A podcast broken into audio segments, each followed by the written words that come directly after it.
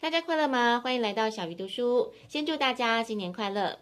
今天要分享史蒂芬妮·史塔尔的《童年的伤，情绪都知道》。这是一本谈如何疗愈内在小孩的书。内在小孩可以说是我们人格的其中一个部分。从弗洛伊德的人格论来说，内在小孩是我们人格结构里的本我，来自我们童年的生活经验所展现出的本能跟需求。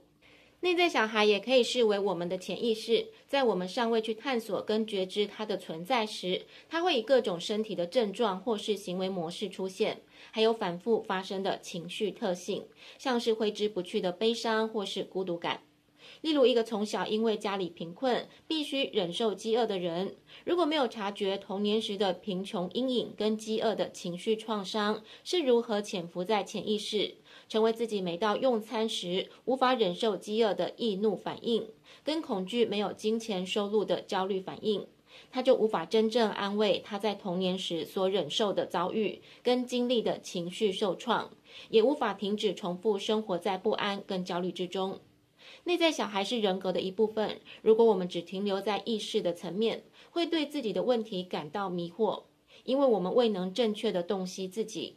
如果我们理解心里存在着小孩跟大人两个部分，分别存在意识跟潜意识的层面，就能对此下功夫，许多看似无解的问题也能解决。除此之外，我们还有成人自我，在这本书称为内在大人。这股心理的力量代表冷静、理性，也就是我们的思虑。在成人自我的模式下，我们可以担负责任、拟定计划等。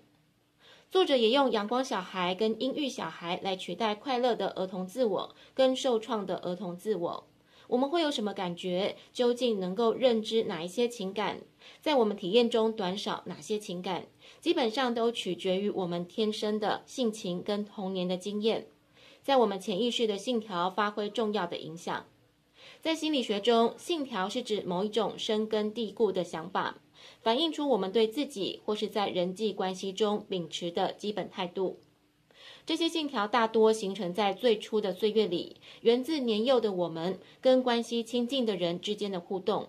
内在信条可以像是我很好，或是我很糟。像我很好这一种正面的信条，会因为我们觉得自己被重要的照顾者所接纳跟疼爱所产生的。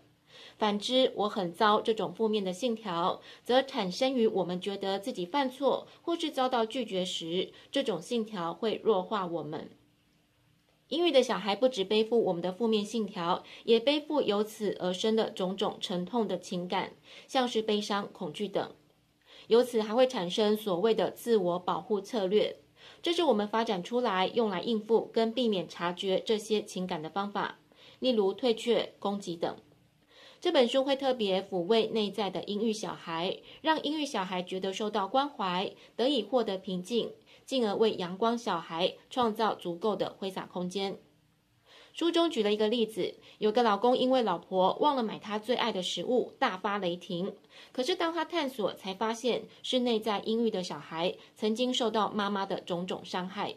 如果他想要成功修正自己暴怒的行为，就必须清楚地知道，自己童年从妈妈那里受到的伤害，跟老婆的行为之间并没有关联。因此，他必须提醒自己，他的内在阴郁小孩有一个成年的伤口。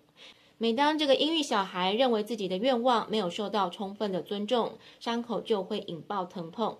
这时，他可以安慰内在的阴郁小孩，告诉自己：老婆忘了买最爱的食物，不代表她不爱你；老婆也不是伤害你的妈妈，而且老婆跟自己一样并不完美，所以应该允许她偶尔忘记。借由把自己内在阴郁的小孩跟自己内在大人区隔开来，这样老公就不会再把忘了买食物诠释成老婆对自己缺乏尊敬跟关爱，而可以把这样的情况视为人之常情的疏忽。如果你有反复想要修正的情绪，可是一直找不到方法，或许就是内在小孩需要疗愈。相信这本书应该能带给你很大的帮助。小鱼读书下一次要读哪一本好书，敬请期待。